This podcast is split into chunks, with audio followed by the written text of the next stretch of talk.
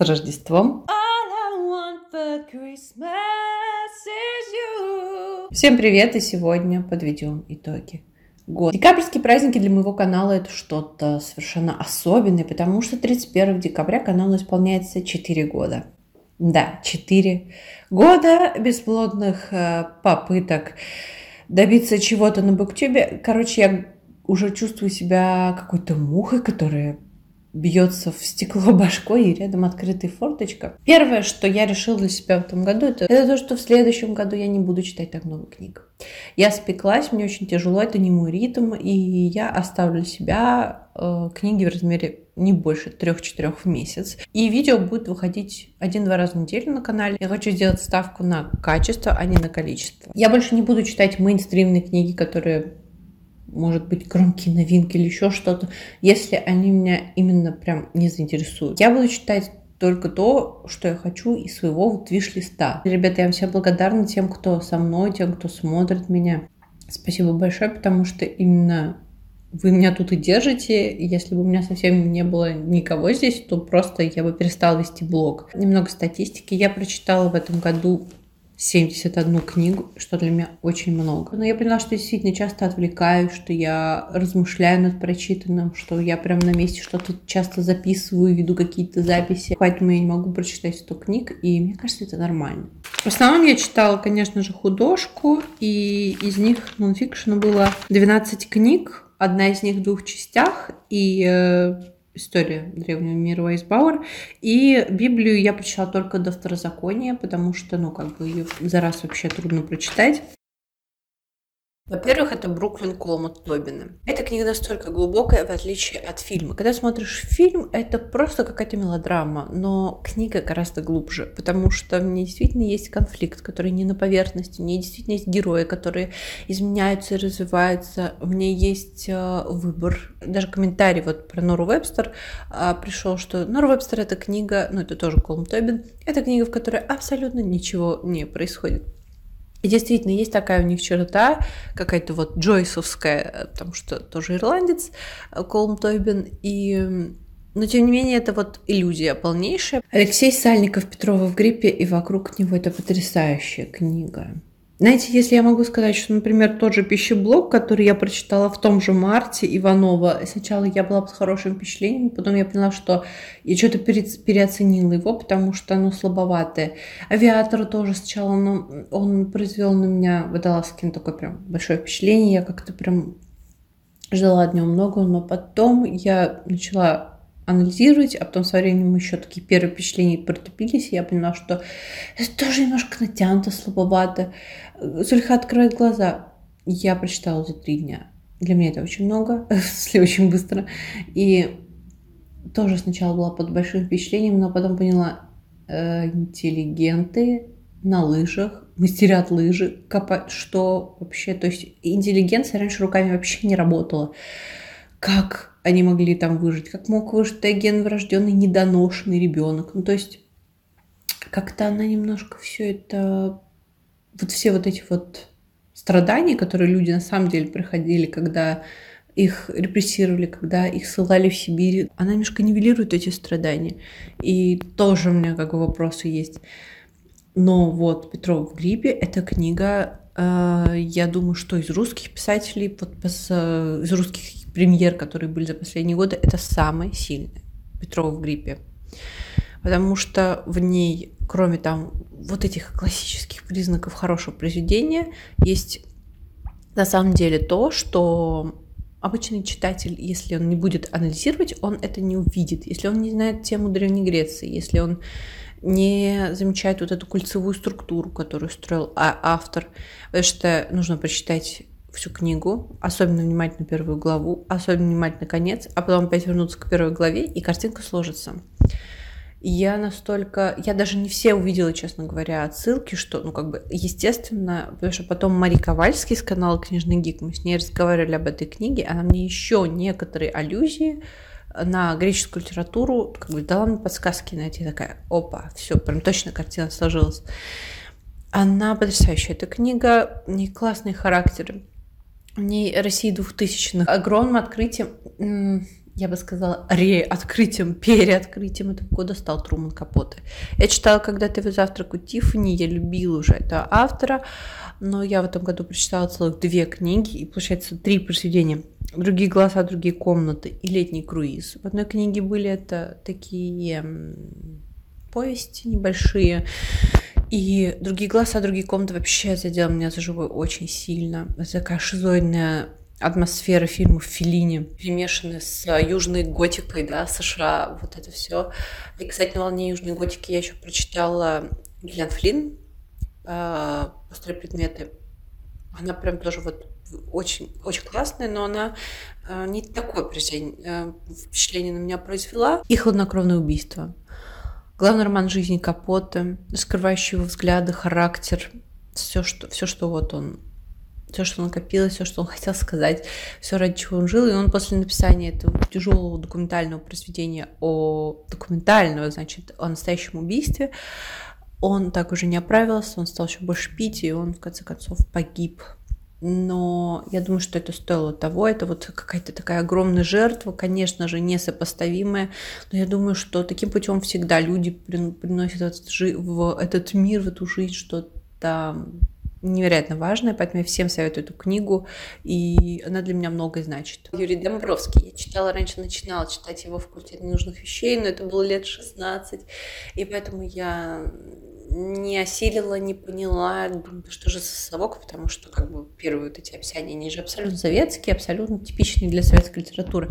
Но потом ты понимаешь, что что-то не так. Он хочет сказать что-то другое, больше, чем факультет ненужных вещей. Мне понравился «Хранитель древности». Если вы решите почитать Домбровского, читайте сначала «Хранитель древности», потому что это, по сути, первая часть факультета ненужных вещей, и вы поймете тогда, вот у вас сложится вот эта вот картина мира, если вы вы сначала этот роман почитайте. Он небольшой, он читается легче, чем «Факультет ненужных вещей».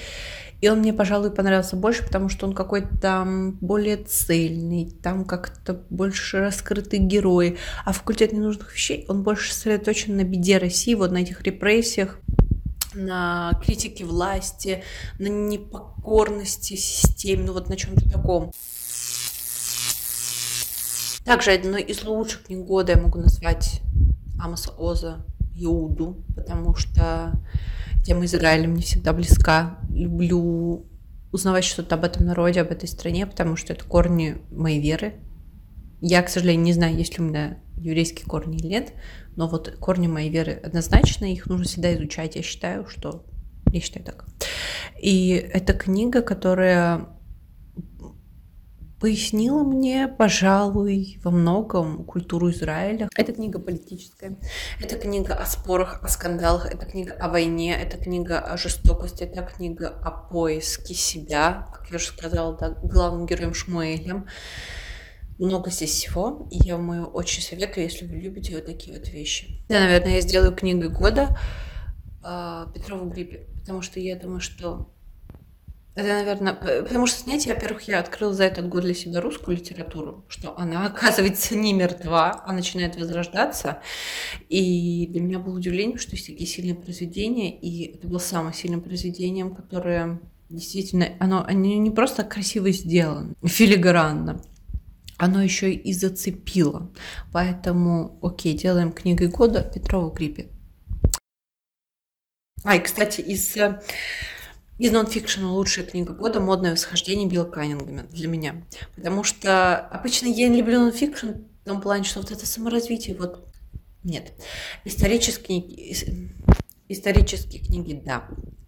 Исторические романы, да но книги по саморазвитию нет. А эта книга, она просто рассказывает о биографии писателя, то есть это больше биография. Не писателя, а, простите, фотографа, модельера, шляпного модельера. И он настолько неординарная личность, но при этом он в книге, по крайней мере, сохраняет такой положительный, оптимистичный свет, что я просто настолько вдохновилась после этой книги. Это одна из любимых моих книг теперь в жанре нонфикшена, скажем так. Ведьмак. Я читала первую книгу «Последнее желание». Это сборник, типа, ну, короче, это все равно роман, по сути, потому что он такой сюжетно связанный конвой одной. Это одна из худших книг, которые я читала в этом году, потому что она настолько плоская, она настолько вся стереотипизированная, а, характеры там тоже типы, никто не развивается, все такие просто либо, либо крутые и брутальные, либо это какие-то чудища, они сто процентов злые всегда. Самый прикольный персонаж там был Лютик. Квантовая ночь Роберта Сойера. Если вы застались, вы смотрите меня уже какое-то время, то вы застали эту тираду, потому что это худшая книга, которую я читала не только в этом году, но похоже, за последние годы. Меня от нее просто бомбило. И вы знаете что? Вообще бомбеж – это не показатель плохой книги. Потому что иногда автор специально делает так, чтобы они говорили, спорили, что какие-то вопросы – это нормально. И, как, например, меня подбешивала героиня в «Сквозь зеркала», это нормально. И автор просто такой, сделай собственные выводы из этой ситуации. Герои вообще не должны быть только сто процентов. Эта книга, она сама по себе очень глупая, потому что в ней автор э, показывает, что все будет хорошо, когда кто-то за вас что-то решит. Потому что главный герой решает за всю землю, э, кто кем должен быть, делает за них выбор, и в результате все хорошо. Так не бывает. Мы боремся за обратные вещи. Мы боремся за свободу выбора, свободу выбора во всем. И вдруг приходит какой-то хрен, который вообще непонятно кто. Я даже не знаю, что он еще писал.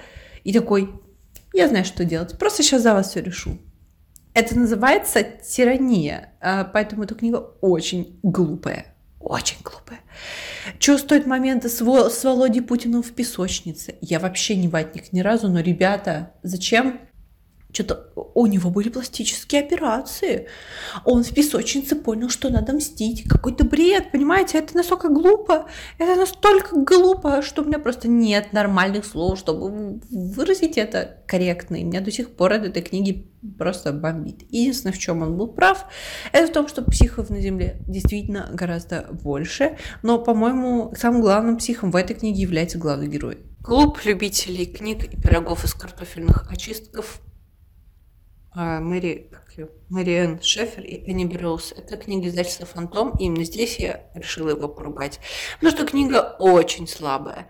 Она, не знаю, обзор Сергей делал положительный фактически на нее обзор, но это не так, потому что на самом деле эта книга о войне, о, скорее даже о послевоенном периоде, о страданиях людей, и здесь все нивелируется. Просто к нам пришли немцы, и мы выбежали им навстречу. Вы дураки. Вот обычные немцы, они бы, наверное, как бы, если они захватывают оккупированные территории, все от них прячутся, наверное, потому что, ну, это оккупированные территории. А, единственная полезная информация в этой книге это то, что Гернси был оккупирован. Я не знала, что Нормандские острова были оккупированы тоже, но тем не менее. Остальное все просто какие-то тупая любовные линии, которые вообще не сообразуются с э, остальным вот сюжетом по поводу вот войны и послевоенного периода. А, ЛГБТ-тема. Знаешь, просто я гей. И все так принимают его. Алло, Алана Тьюринга довели до самоубийства, когда узнали, что он нетрадиционной ориентации. Они заставили его сделать химическую кастрацию. Никто бы не принял его так, все, мы все мирные друзья. Ой, я просто прочитал два ваших письма, и теперь я ваш фанат. Что это за бред вообще? Это очень слабая книга, которая не раскрывает ни героев, ничего, просто какой-то бред. Ну и в конце, конечно же, все жили счастливо. Это странно. Э, главная героиня, на которую делают э, авторы, авторы, авторки, все ставки, это как бы не та, э, от лица которой идет повествование, тем более, что это роман в письмах, а та, которой все время рассказывается, честно говоря, не помню, как ее звали, по-моему, Элизабет. И она такая героиня. И там все женщины такие героини. И они все без мужчин все строят. То есть, вы понимаете, я как бы... Женщина может без мужчины, серьезно. Но просто здесь настолько это все вычурно, вычурно показано. Э, просто она такая безрассудная на самом деле. У нее маленький ребенок, а она не думает, а вообще не думает о своем ребенке, вот о том, что у тебя самое важное, и как он будет расти, если тебя сейчас заберут, она всех спасает, она везде идет самая первая, и, естественно, потом она гибнет там где-то в лагере вообще. И ее ребенок остается в одиночестве. ну, ты не, ну, как бы реально, то, из-за чего меня, наверное, опять закидают помидорами, это Стивен Кинг, его долгая прогулка, которую я читала в октябре. И это плохая книга. И Стивен Кинг выдает гениальнейшие идеи. Э, идеи его книг действительно очень классные. Но он их никогда не доводит до конца. У него в книгах всегда хорошие идеи и абсолютно не раскрытые. Абсолютно. Э, в этой книге очень классный антураж мог бы быть. О том, что мальчики, долгая прогулка, вот эта атмосфера постапокалипсиса тоже, да, о том, что выиграть только один, и, и что, что вообще...